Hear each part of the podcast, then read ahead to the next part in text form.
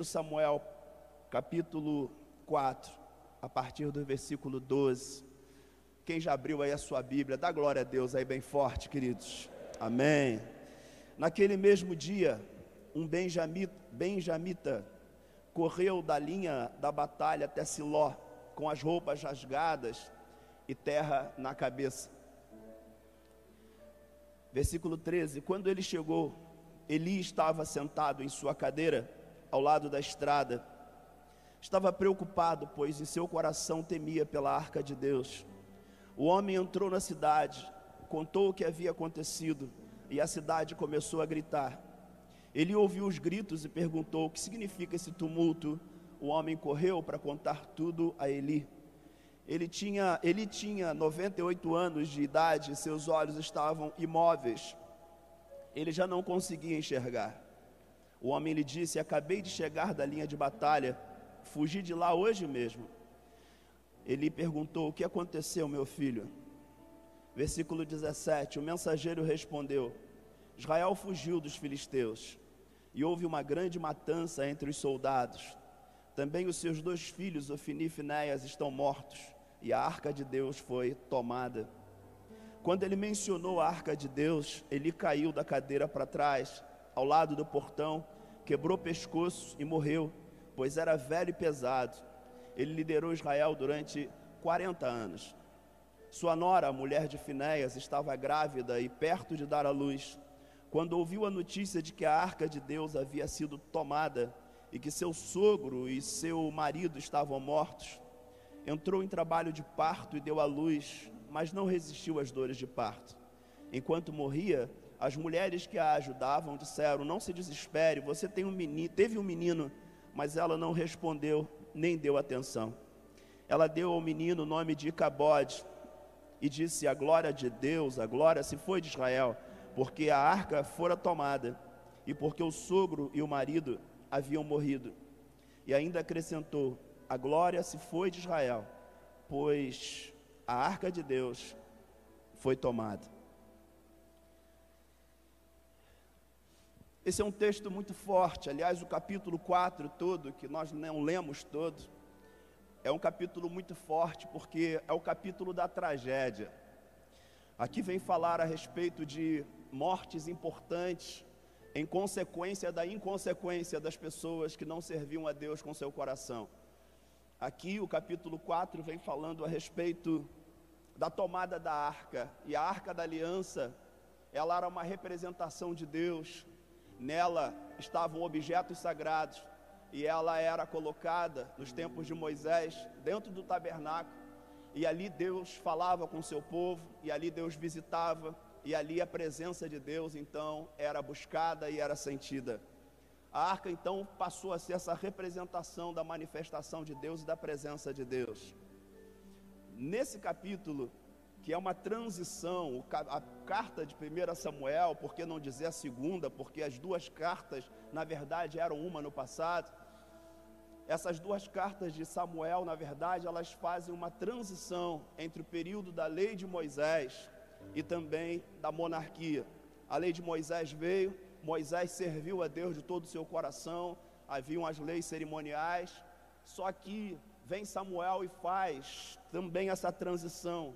É um profeta que Deus levanta com seu coração puro diante de Deus. Hoje de manhã nós líamos aqui a oração da Ana, da mãe do Samuel, quando era uma mulher estéril, então Deus permitiu que ela engravidasse, ela teve o primeiro filho, e depois de tantos de outros que ela teve, ela teve o primeiro filho chamado Samuel, e ela disse no seu coração que ela, uma vez que Samuel nascesse, esse seu filho seria consagrado ao Senhor, e a consagração que a Ana falava era de um filho, queria permanecer na presença de Deus, na casa de Deus, uma vez desmamada, e foi assim que ela fez. Lembrávamos inclusive de manhã, para a gente ter cuidado com as palavras que a gente diz em tempos de euforia, com as palavras que a gente diz em tempos de tristeza.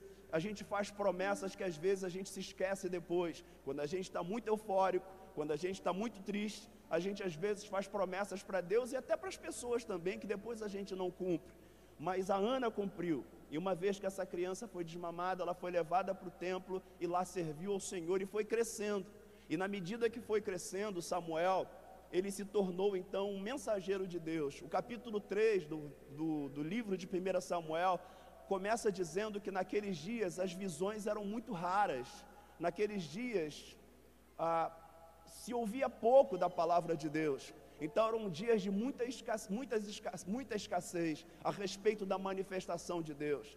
Se você quiser fazer uma associação com os dias de hoje, não é muito difícil, porque a gente pode dizer que Deus está falando, pode dizer que Deus está falando, mas o negócio é saber, a coisa é saber o que Deus está falando, o que Deus está querendo de nós, o que Deus está querendo de cada um de nós. Como a gente pode, como igreja, dizer que Deus está falando, se nós não buscamos a presença de Deus? E era uma situação muito parecida com aqueles dias. As visões eram raras, a palavra de Deus também era muito rara. Depois você lê em casa, primeiro Samuel capítulo três. E é nesse tempo que surge um homem sensível à voz de Deus, inicialmente, claro, uma criança, que começa a ouvir Deus. Ele, nas primeiras manifestações de Deus para a vida dele, ele tem dificuldade. Deus chama ele enquanto ele está dormindo, ele vai uma, duas, três vezes até o profeta Eli, achando que Eli estava chamando ele, ainda não conhecia a voz de Deus. Você vai ver que a intimidade ela vai se tornando cada vez maior, na medida que você ouve uma vez, duas vezes, três vezes, até o ponto de nós conseguirmos discernir quando é Deus e quando não é Deus. Nossa proposta para o ano de dois mil e vinte e dois é falarmos sobre discernimento. Falávamos hoje, lá em cima, na reunião das lideranças, foi um tempo especial, enfim, mais de cem pessoas, estávamos juntos lá. A necessidade de nós discernirmos quando é Deus, quando não é Deus. Isso para você não ficar na mão de qualquer um que vem falar para você em nome de Deus, mas não é Deus.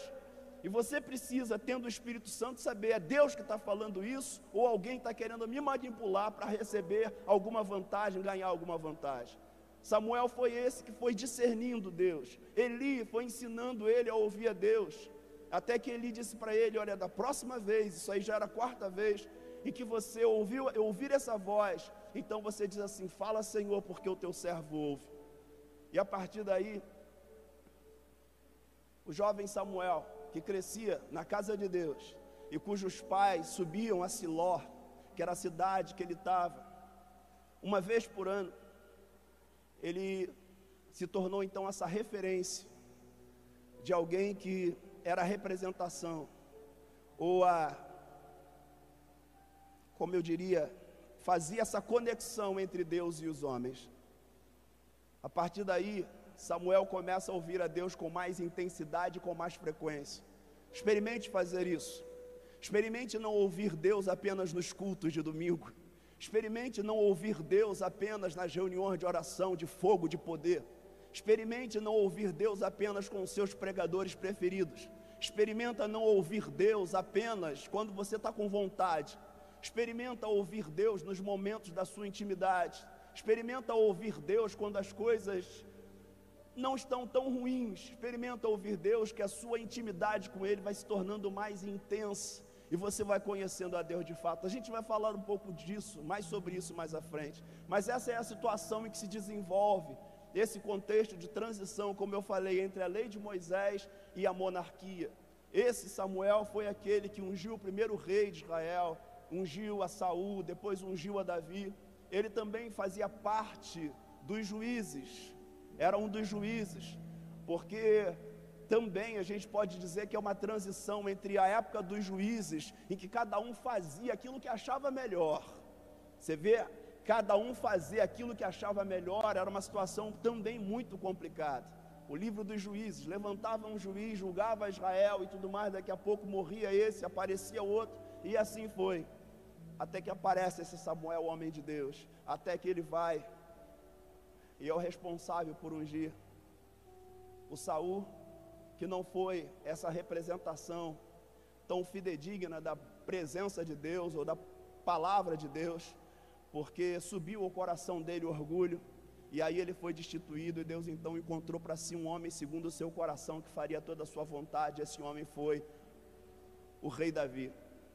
Essa é a situação, e esse é o contexto, porque o capítulo quatro, versículo doze, que a gente começa a ler, vai falar de uma derrota, de uma derrota que, como eu disse, traz morte. derrotas quase sempre têm consequências terríveis.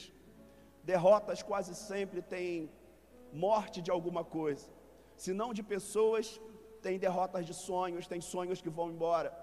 Tem algumas expectativas que são frustradas, coisas que a gente esperava para esse tempo de batalha e de repente as coisas saem diferentes daquilo que a gente imaginava. E uma criancinha nasce exatamente nesse período.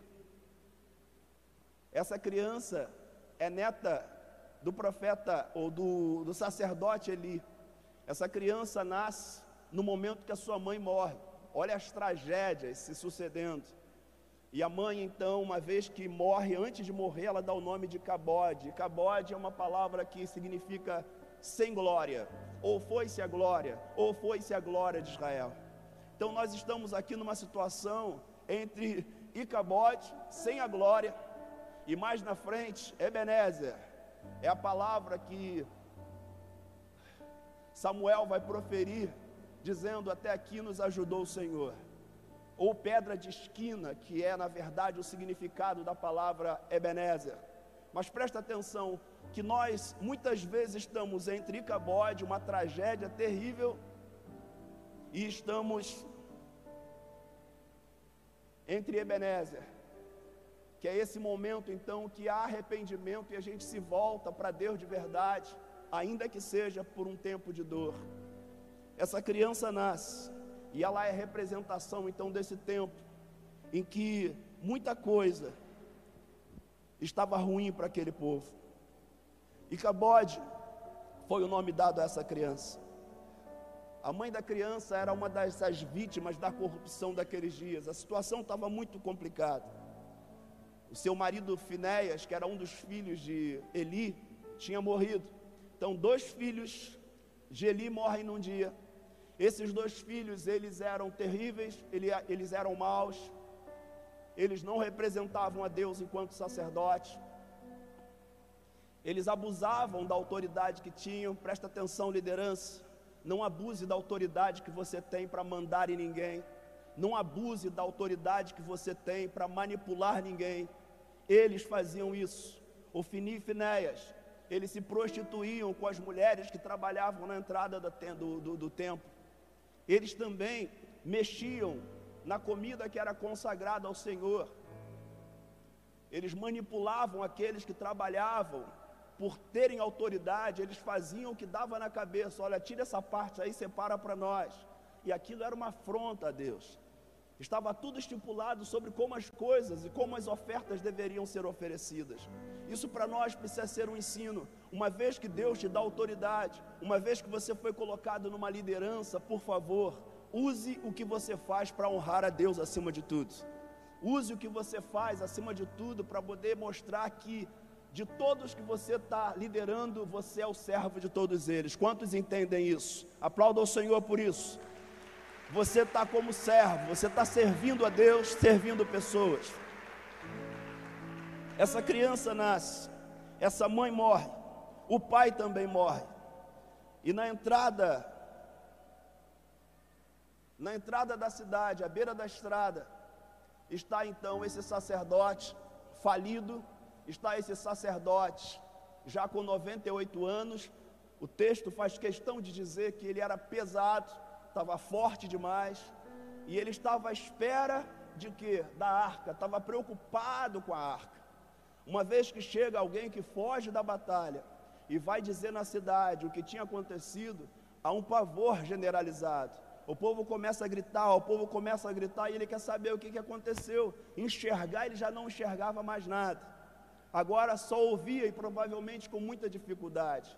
E esse homem então que chega perto diz para ele: olha, aconteceu isso, isso, isso, a arca foi tomada, seus dois filhos morreram, e a situação é exatamente essa. Nesse momento que ele ouve, veja que ele não fica, ele não fica tão apavorado pela morte dos filhos, claro que ele sente, mas acima de tudo e sobretudo por conta da arca da aliança, que era a representação da presença de Deus, que é tomada e vai embora. Nesse momento, o texto diz que ele cai da cadeira, bate com a cabeça, quebra o pescoço e morre. Isso representa também um momento terrível da condição do povo. A liderança já não era maravilhosa.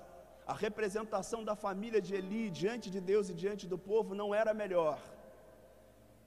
E nesse momento vai-se embora toda a expectativa. A arca foi embora, o sacerdote morreu. Quem vai falar por esse povo e através desse povo? Quem vai ser a representação de Deus para esse povo? Veja que a situação era muito complicada. Eu diria que o clero estava em declínio, porque Eli cometeu, segundo primeiro Samuel dois, vinte e nove, os mesmos pecados de seus filhos. A loucura de honrar mais os seus filhos, mais do que o Senhor. Honrar mais os filhos do que o Senhor. Esse era o pecado de Eli e o pecado que ele foi acusado. Mas será que isso não pode ser transportado para as outras pessoas da nossa vida? Que a gente às vezes dá mais honra a elas do que ao próprio Deus. Presta atenção, casados para sempre. Seu marido não é mais importante do que Deus. Sua mulher não é mais importante do que Deus. Seu casamento não é mais importante do que Deus. Seus filhos não são mais importantes do que Deus. Seus pais não são mais importantes do que Deus. Quando a gente inverte isso, nós também estamos em declínio. Quando nós... E, e, e, e, a gente tem que tomar o cuidado, porque a gente fala da veneração dos outros em relação aos deuses que eles servem, mas existem venerações veladas dentro do nosso coração em relação às pessoas que a gente admira. Nós somos capazes de abandonar um culto a Deus em particular, olha que eu nem estou falando de culto de domingo à noite, para poder, para poder ficar perto das pessoas que a gente ama tanto. No nosso coração já houve essa inversão, existem ídolos dentro do nosso coração, e que tem nomes, e que Deus ficou em segundo plano, e essas pessoas estão no lugar de honra do nosso coração. Eli foi acusado de ter dado mais honra aos seus filhos do que ao próprio Deus, e isso é sério demais. Para nós, enquanto sociedade cristã, a gente dá uma extrema devoção ao marido, à mulher, aos filhos, aos líderes. Isso até soa bem. Poxa, ele cuida muito bem da sua família, cuida muito bem dos seus filhos, mas ele cuida muito mal da sua relação com Deus. É pouco o tempo que ele passa sozinho diante de Deus, buscando orientação de Deus para sua própria casa e para sua própria família. É pouco o tempo em que se tira para poder ler a própria palavra. Estamos sendo muito bons naqueles que falam e falam e falam e falam e falam, mas temos tido muito, muito pouca dificuldade, aliás, pouca dificuldade, aliás, muita dificuldade, para parar para ouvir Deus. Hoje à tarde, enquanto falava para os líderes lá em cima, me veio o texto que diz: a fé vem pelo ouvir, e ouvir a palavra de Deus. Ora, se a fé vem pelo ouvir, fale menos e creia mais. Fale menos e creia mais. Você está falando muito. Você está falando muito, mas você está ouvindo pouco, você está imergindo pouco naquilo que é importante, que é a palavra de Deus. Quem ouve muito a Deus vai falar no momento certo. Quem ouve muito a Deus vai falar a coisa certa. Quem ouve muito a Deus vai saber o momento certo de tomar a decisão, e que decisão vai tomar. A situação de Eli era essa situação degradante. Um dos primeiros erros dele foi tomar uma decisão fora da presença de Deus. Estamos começando a semana, estamos terminando o ano. No nosso desespero de fazer muitas coisas, a gente pode tomar decisões equivocadas. E qual foi a decisão deles? Eles partiram para uma guerra sem que Deus mandasse. Você não ouve aquelas pessoas que se acham muito espirituais dizendo: eu estou numa batalha, eu estou numa guerra, eu estou numa luta. Aí eu vou perguntar para você: quem você, botou você nessa batalha? Quem botou você nessa guerra? Quem botou você nessa luta? Preciso dizer para você que tem batalhas que Deus nunca mandou você entrar. Tem batalhas que não tem teu nome. Tem batalhas que não era para você estar aí brigando por elas. E aí você acaba sendo derrotado por algo que você nem devia estar participando. São lutas do coração, é lutando porque é, tem alguém que eu gosto muito e que faz parte, então eu quero estar junto também, mas essa demanda não é tua, suas demandas são outras, e eles entram numa batalha contra os filisteus. Os filisteus estavam lá, claro, eram um dos povos inimigos do povo de Israel, mas Deus não tinha mandado eles batalharem contra esse povo inimigo nessa hora. Então eles tomaram uma decisão fora da presença do Senhor e saíram à guerra contra os filisteus. Consequência disso, quatro mil morreram nessa primeira batalha. quatro mil morreram nessa primeira batalha. Olha como as nossas inconsequências podem trazer consequências graves para pessoas que não deveriam nem fazer parte das nossas batalhas, das nossas lutas. Porque quando a gente entra numa batalha que Deus não mandou, tem gente que por amor a nós vem junto também.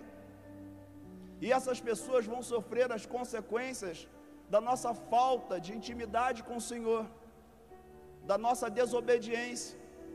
Nunca pense que as consequências ruins que acontecem na sua vida ficam só com você.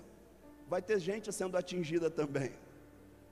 Nunca pense que é só você que sofre as consequências de uma decisão equivocada. Tem outras pessoas que vão participar disso também. quatro mil morreram. Se você continua lendo o capítulo quatro, você vai ver que num segundo momento, trinta mil pessoas acabam morrendo. E sem falar dessas outras mortes que eu acabei de dizer aqui, os dois filhos de, do sacerdote, o próprio sacerdote, a nora do sacerdote e uma criança que vai crescer órfã de pai e de mãe. Tudo isso porque tomaram uma decisão fora da presença do Senhor. E aí vem a pergunta: por que o Senhor deixou que os filisteus nos derrotassem? Capítulo quatro, versículo três, tem essa pergunta aí. Eles fazem essa pergunta. O povo está tá sem orientação. Eles acham que Deus mandou. Olha a necessidade do discernimento. Eles acham que Deus mandou.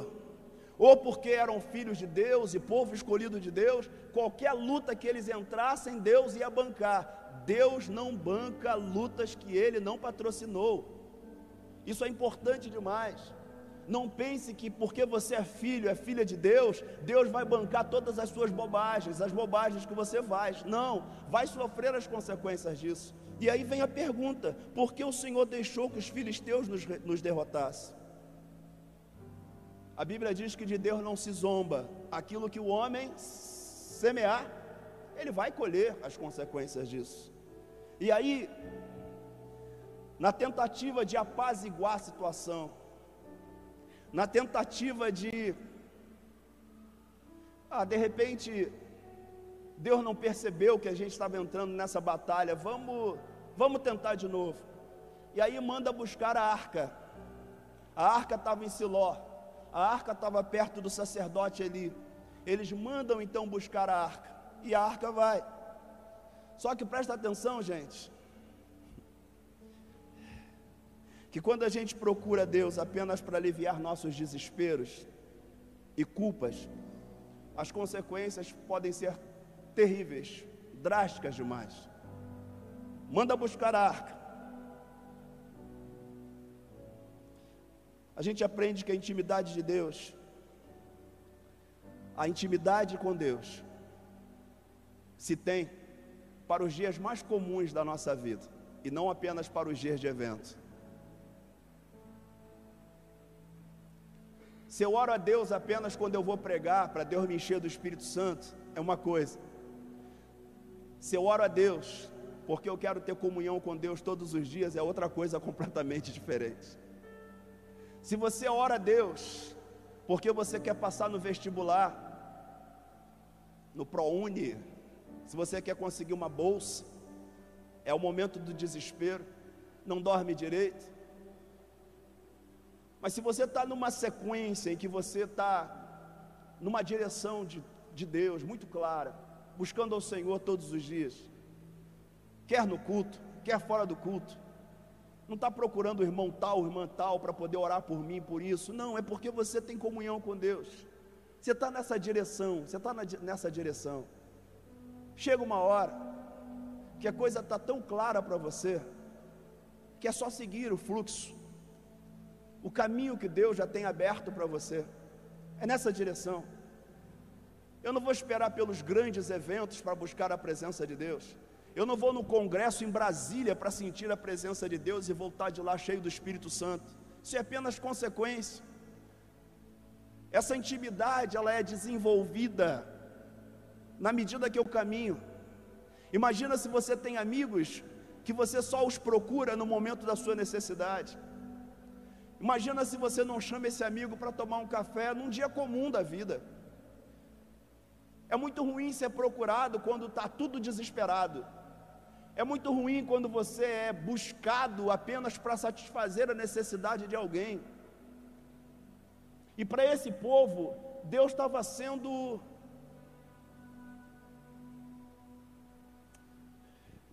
Deus estava sendo buscado pelo resultado que ele poderia dar.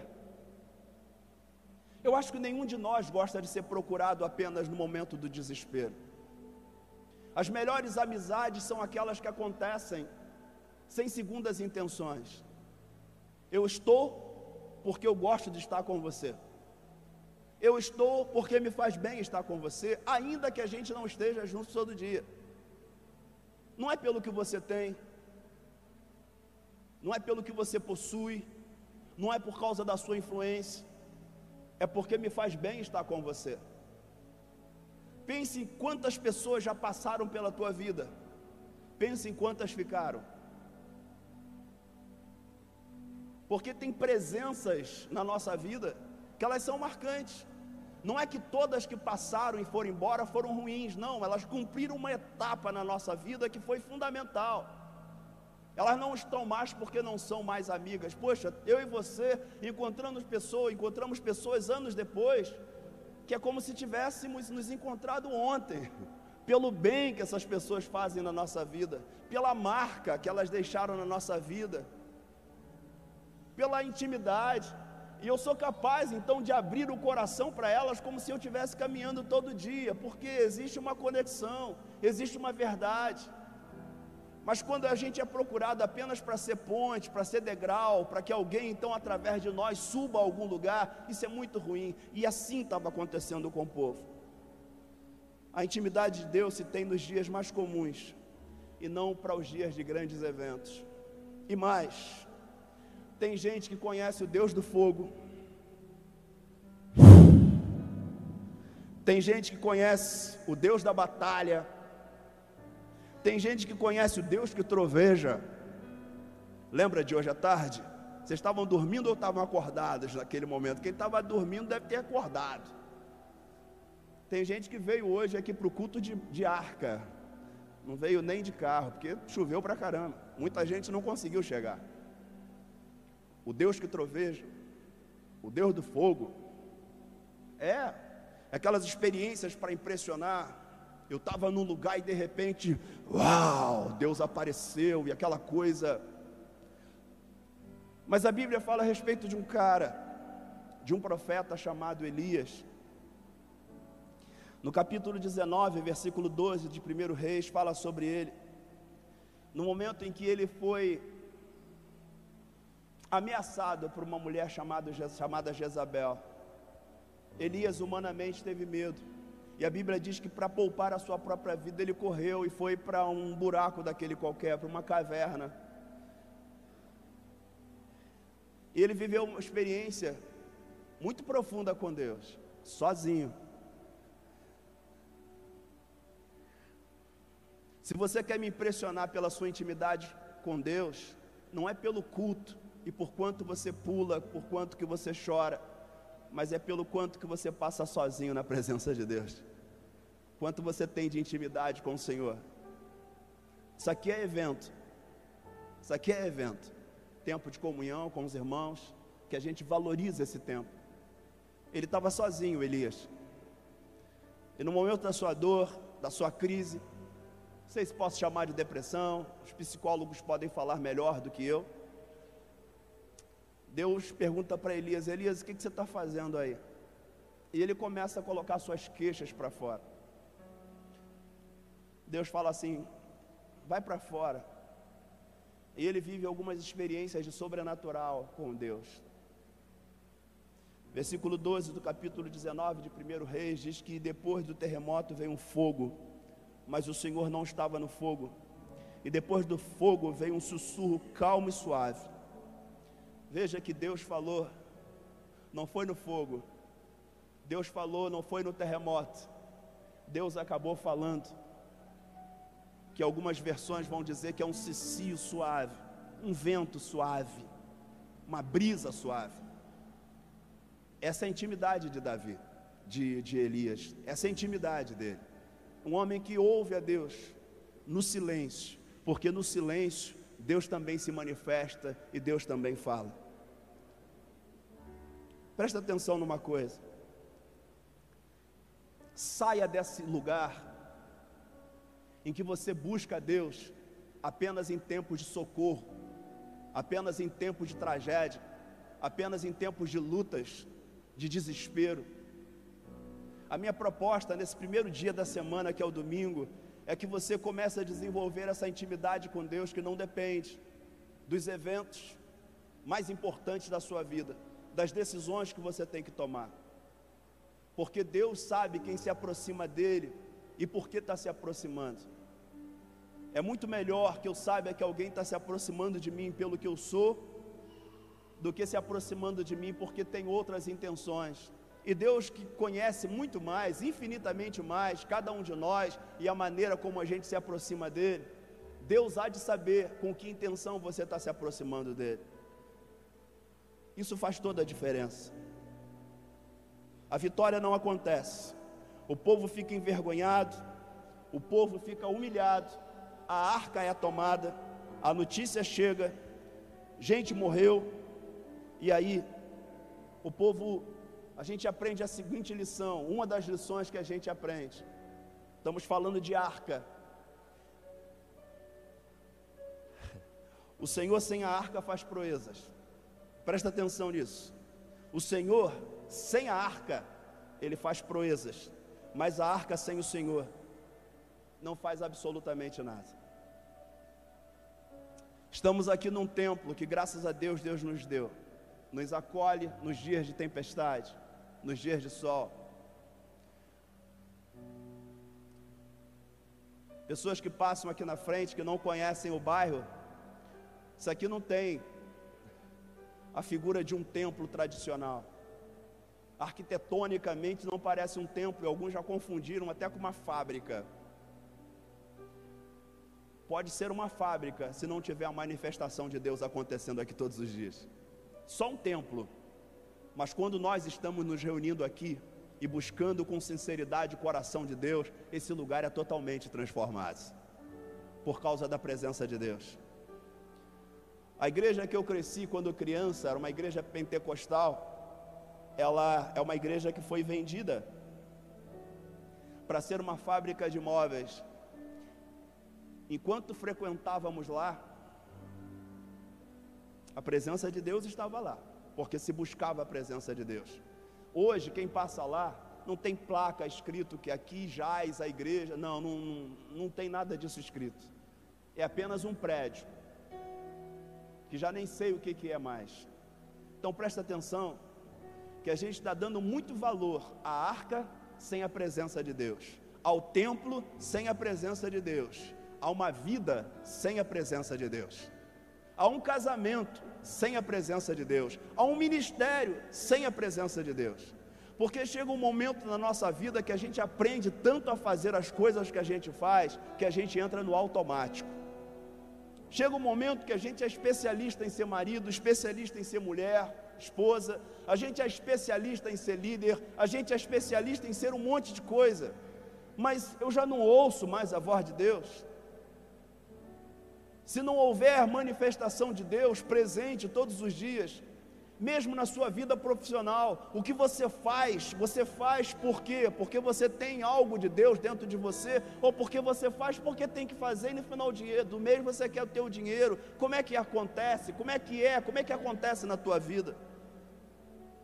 Deus fica olhando, esse camarada, essa mulher, essa menina está me procurando agora, tem tanto tempo que ela não se ajoelha, e agora que bateu o desespero, ela se ajoelha e vem na minha presença, que está pedindo alguma coisa. Com que intenção a gente vem a um lugar como esse? Com que intenção a gente busca a presença de Deus? Com que intenção a gente lê a palavra? É só para buscar os versículos da nossa preferência, ou a gente está buscando a Deus de verdade, querendo ser cheio da presença dEle? Eu termino essa palavra dizendo que Samuel pregava arrependimento e mudança de vida. Capítulo sete, versículo três, eu queria que você prestasse atenção e até abrisse a sua Bíblia aí. primeiro Samuel capítulo sete, versículo três, eu quero ler dois versículos para você, o versículo três e o versículo quatro, do capítulo sete, do mesmo livro de primeiro Samuel, que diz assim: e Samuel disse a toda a nação de Israel, se vocês querem voltar-se para o Senhor de todo o coração, livrem-se então dos deuses estrangeiros e das imagens de Astarote, consagrem-se ao Senhor, e prestem culto somente a Ele, e Ele os libertará das mãos dos filisteus.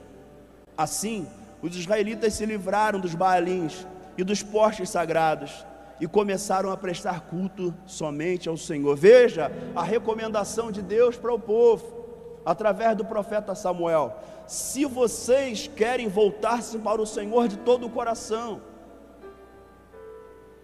Então, ó, não é se vocês querem vitória na prova, no exame que vão fazer essa semana. Tem gente que está tentando pela segunda, terceira vez passar no, da prova do Detran e não consegue. Aí o desespero faz fazer o quê? Vou fazer um jejum de uma semana. Gente, depois que passa esse tempo, é aprovado, se esquece. Foi um jejum, não para se aproximar de Deus, mas se aproximar de um volante, de um carro. É assim que nós somos. Não há intensidade, eu diria que não há verdade na nossa busca do Senhor. É apenas para ter coisas e não para ter Deus. É apenas para a gente poder satisfazer um desejo do nosso coração. E eu diria que alguns, até para terem aquilo que o outro tem, não necessariamente para ter aquilo que Deus quer dar para você. O texto diz, olha, se vocês querem voltar-se para o Senhor de todo o coração, livrem-se dos deuses estrangeiros, consagrem-se ao Senhor, prestem culto somente a Ele, e Ele os libertará das mãos dos filisteus, dos seus inimigos. De que, que você quer se libertar? De que, que você quer se tornar livre? Primeira coisa é se consagrar a Deus. Primeira coisa é provar para Deus no seu coração, de que você não é um mal intencionado, uma mulher mal intencionada. É mostrar para Ele, só Ele vai dizer, só Ele vai saber disso. Por que que você está se aproximando? Por que que você está chegando perto? É porque você quer coisas resolvidas na tua vida? É porque você quer uma bênção para a tua família? Ou porque estar na presença de Deus é um prazer? É uma alegria, porque se existe uma pessoa nesse mundo que você tem mais intimidade, gosta de estar perto, é com o Senhor. Gente, a gente vive num mundo que está com muita informação, já disse isso aqui inúmeras vezes,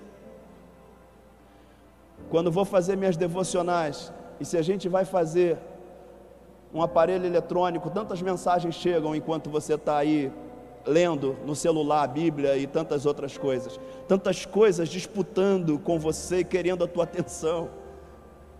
É por isso que, de repente, nessa hora, se você quer intimidade, livrar-se dos eletrônicos, pegar a velha Bíblia de papel, se concentrar ali, porque vão chegar mensagens, é gente te mandando mensagem. Confesso que ultimamente tenho tido aí alguns problemas de ficar no WhatsApp, porque fica a gente lá, ó, ele visualizou, mas não respondeu, olha lá, tá vendo, tá vendo? Não gosta mais de mim. A situação está complicada, e a gente não está disponível cem por cento para todo mundo. Se você tem coragem, desliga o celular por alguns momentos, desligue-se das pessoas por algum momento, desligue-se de você mesmo por alguns momentos, e coloque teu coração inteiramente diante do Senhor.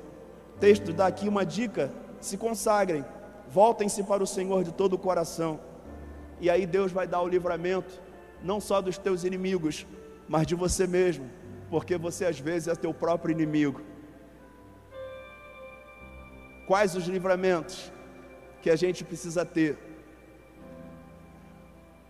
Quais os medos que você quer se livrar? Para o povo de Israel eram os filisteus.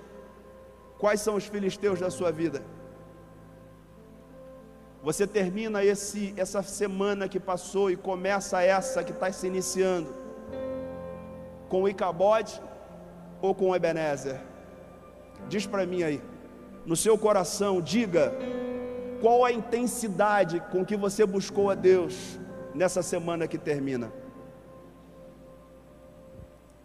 Mas há uma esperança, porque no meio de toda essa batalha, o que o texto mostra é que o povo redescobriu a oração. Separe um tempo para orar essa semana, separe um tempo só teu com Deus, separa um tempo. Você vai ter muitos encontros nessa semana, agenda cheia daqui, dali e tal, não sei o que, cultos e tudo mais. Separe um tempo só teu com o Senhor, só você com Deus. E a sugestão é: desligue por quinze minutos esse negocinho aqui chamado celular, se você quer realmente buscar ao Senhor de todo o seu coração. Se tranque num quarto. Ah, o meu quarto está sem chave. Vá para algum lugar, vá para o banheiro, vá para algum lugar onde você possa estar sozinho com Deus, sem barulho, sem ninguém te chamando, porque aí você vai impressionar Deus, aí você vai chamar a atenção de Deus. Faça isso por um dia, dois dias, três dias. Isso é como começar a andar e caminhar de novo pelo Parque de Madureira, se você gosta de fazer isso. O reinício é complicado. A gente inventa um monte de desculpa, a gente diz que está chovendo, está sol demais, estou cansado demais. Assim é a nossa vida de oração. Recomeçar é sempre mais complicado, mas recomece. Comece a colocar diante de Deus e dizer para Deus: Deus, eu, eu quero te buscar, porque o meu coração tem anseio pela tua presença. É o Salmo quarenta e dois que foi lido aqui de manhã, ou agora à noite, já não lembro bem. Como a corça suspira pelas correntes das águas, assim, ó Deus, suspira por ti a minha alma. Minha alma tem sede da tua presença. Estamos sendo disputados o tempo todo. Pessoas querendo falar com você, querendo a sua agenda, querendo a sua atenção, querendo, querendo, querendo. Mas aí você diz assim: a prioridade da minha agenda é para o meu Deus e para o meu Senhor. Eu quero estar na presença dele. As outras coisas que eu vou resolver depende do que eu vou ouvir dele. Aí você não vai tomar decisões precipitadas, aí você não vai para batalhas que não te pertencem, aí você vai entender que não é a presença em alguns lugares como esse que vai fazer a diferença, mas acima de tudo, o quanto você tem de intimidade com o Senhor. Em nome de Jesus, volte melhor para cá no próximo domingo, pelo muito que você vai caminhar com Deus durante essa semana. O povo redescobriu a necessidade da oração. Capítulo sete, versículo dois, diz que todo o povo de Israel buscava o Senhor com súplicas, mas teve uma outra coisa importante, que o povo descobriu novamente a necessidade de confissão. Botar para fora os pecados que você sabe que tem. Não é pecado dos outros, são os seus pecados. Quais são? Fala diante de Deus. O texto diz, versículo seis do capítulo sete: naquele dia jejuaram e ali disseram: temos pecado contra o Senhor. A presença de Deus, para ter intimidade, é melhor do que a presença de Deus para ter livramentos. Ouça isso, fique com essa palavra no seu coração. A presença de Deus, para ter intimidade, é muito melhor do que a presença de Deus para ter apenas livramentos. Você tem muitas histórias de livramentos. Quais histórias de intimidade que você tem com Deus? Deus me livrou, aleluia. Deus me livrou, aleluia. Só que a gente não vai viver de livramento o tempo todo.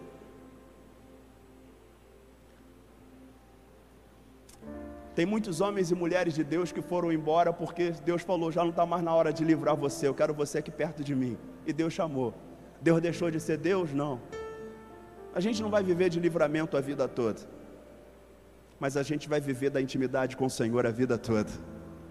Porque a intimidade do Senhor não é apenas para essa vida, é para toda a eternidade. E isso é o que importa. Icabode, foi-se a glória. No momento que o povo confessa os seus pecados, no momento que o povo restaura a confissão, aí o profeta Samuel diz assim: Ebenezer, até aqui nos ajudou o Senhor. Entre Icabode e Ebenezer existe aí um caminho a percorrer. A gente perde, a gente sofre, a gente luta, perde batalhas, mas chega um momento em que a gente diz para Deus, até aqui nos ajudou o Senhor. A minha oração é que Deus te guarde nessa semana que vai entrar, que você busque a intimidade com Ele. Ele vai te dar livramento, sim, eu oro por livramentos do Senhor na sua vida, mas acima de tudo, oro para que você tenha muita intimidade com o Senhor, esse Deus que ama você, esse Deus que quer bem, que quer você restaurado, um Deus que quer você curado, acima de tudo, de dentro para fora, um Deus que não quer que você seja um reclamão, uma reclamona. Sabe por que que a gente reclama muito? É porque a gente não vê o que Deus já está vendo lá na frente. A gente reclama demais, a gente fala demais, a gente murmura demais, porque se a gente vivesse da intimidade com Deus, a gente já estava vendo lá na frente o que Deus tem preparado para aqueles que o amam. Fica de pé no lugar que você está, vamos orar, vamos buscar a Deus, vamos buscar a Deus, o Deus que livra sim, mas o Deus que quer ter intimidade conosco todos os dias, o Deus das segundas chances, o Deus do profeta Samuel, o Deus de Davi, o Deus que escolheu, escolheu Davi porque o Davi falava com Deus com o coração e não apenas com a boca. A gente volta semana que vem, se Deus quiser, pela manhã à noite. A gente volta na quarta-feira. Nossas células vão ter aí confraternizações durante essa semana. Mas por favor, não dependa desses eventos. Você vai ser cheio do Espírito Santo de Deus nessa semana que entra. É isso que você quer de verdade? Cheio do Espírito Santo de Deus, cheia do Espírito Santo de Deus. Sem correria, sem pressa. Nos lugares onde você passar, você vai transformar esses lugares por causa da presença de Deus. Nos lugares que você for, nas casas que você entrar, no seu trabalho, você não vai precisar abrir a Bíblia para poder pregar um sermão. A, a presença de Deus vai ser notória, vai ser percebida, por causa da intimidade que você vai ter com Deus nessa semana. A gente pode chamar de lugares secretos, não tem problema. Busca Deus nesses lugares secretos. Você não precisa vir aqui e falar para todo mundo que você fez dez dias de jejum. Não, não precisa. Porque Deus, o Deus que ouve em secreto, que vê em secreto, Ele vai te recompensar. E Ele é responsável em, através de você, fazer com que as pessoas, o ambiente mude em volta de você. E as pessoas então saibam que ali existe um profeta de Deus, uma mulher de Deus. É o que a gente busca, é o que a gente quer. E a gente tem dito, poxa, quando a gente se reunir num lugar como esse, não vai depender apenas do profeta que está pregando aqui na frente para ter manifestação de Deus, porque a manifestação de Deus vai estar nesse lugar todo aqui, porque você buscou a presença do Senhor. Esse é o seu desejo. Nós vamos adorar ao Senhor. Queria que você fechasse os seus olhos agora e clamasse pela presença de Deus, pela presença do Espírito Santo de Deus. Aqui não há plateia, aqui não há um, um show, um espetáculo, aqui há homens e mulheres de Deus, que Deus quer encher da sua presença, que Deus quer encher do seu Espírito, que Deus não quer se encontrar apenas nos eventos, onde a gente se prepara, a gente bota roupa bonita para poder se encontrar com o Senhor, e se encontrar com as pessoas, para a gente ser visto. Eu quero ser visto pelo Senhor, eu quero ser achado nele. Se, você, se esse é o seu desejo, fecha teus olhos aí, fala com Deus, fala: Deus, eu quero te achar, eu quero te buscar, eu quero te encontrar, eu quero achar esse lugar da intimidade, onde eu estou contigo, onde eu não vou depender das redes sociais, eu vou depender do Senhor, eu quero ser achado no Senhor, eu quero ser visto pelo Senhor. O povo foi orientado a abandonar os seus deuses, para que Deus pudesse então dar vitória. A pergunta que não quer calar é: quais os deuses que a gente precisa abandonar? Quais são os ídolos que a gente precisa abandonar? E é preciso ter muita coragem para admitir que nós temos os nossos ídolos guardados no nosso coração. Quais os ídolos que a gente precisa abandonar, para que Deus se torne a nossa busca incessante, para que Ele se torne o principal e ocupe novamente, se é que já foi um dia, o centro do nosso coração? O dinheiro é um Deus para você? Seu trabalho é um Deus para você? Sua família é um Deus para você? Seu ministério é um Deus para você? Aquele homem, aquela mulher que você ama é um Deus para você? Seus filhos são deuses para você? Quais são os deuses que você precisa abandonar, para que você possa ter as vitórias que você está buscando? Porque a Bíblia diz que Deus não divide a glória dele com ninguém. Uma vez que Deus percebe que o povo já não buscava de coração sincero, a arca foi, e a presença dele foi também. Uma vez que há confissão, arrependimento, a presença vem, e Deus se torna o único. Não vou fazer apelo para você vir à frente, mas cada um sabe o Deus que tem, ou os deuses que tem, e que precisam ser colocados no seu devido lugar, para que Deus exerça o lugar de honra no seu coração. Levanta a sua mão, vamos orar ao Senhor. Deus, obrigado pela tua presença aqui nesse lugar. Obrigado pela tua manifestação entre nós. Obrigado porque, apesar da chuva, da trovoada, obrigado por causa de tudo, apesar de tudo, os teus filhos vieram buscar a tua presença aqui nesse lugar. Louvado seja o teu nome pela manifestação do teu Espírito.